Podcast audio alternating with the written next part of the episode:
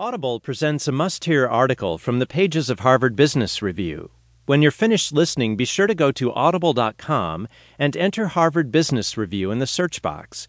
You'll find our extensive HBR archive and learn how to subscribe to our monthly audio edition.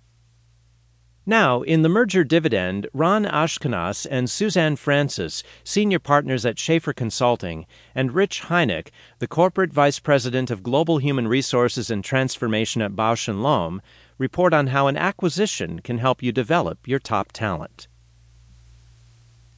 Mergers and acquisitions are high stakes moves, and most executives are acutely aware of the potential downsides of a failed integration but companies routinely overlook one key opportunity embedded in the integration process the chance to develop both the current and the next generation of leaders.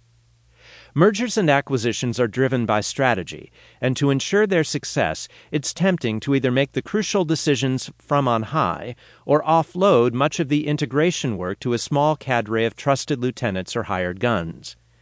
But doing so robs your leaders of opportunities for learning and growth and prevents you from seeing how people from both sides cope under pressure.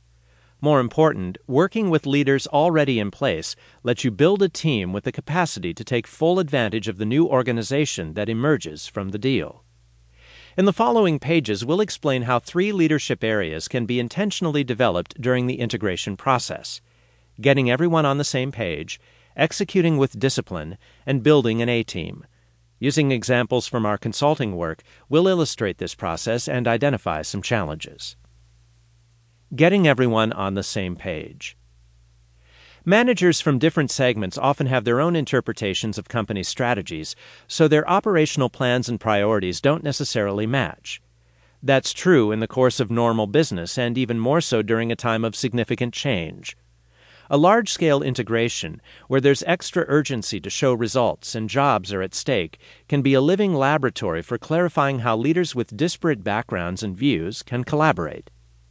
At one insurance company we worked with, a stated strategy through a merger was to preserve the unique products and platforms of each institution and to give customers a broader range of support. That wording left lots of room for interpretation.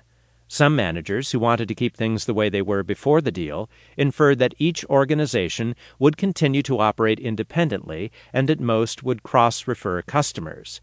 Others, who wanted to run larger units, thought the goal was to fully combine the product portfolios.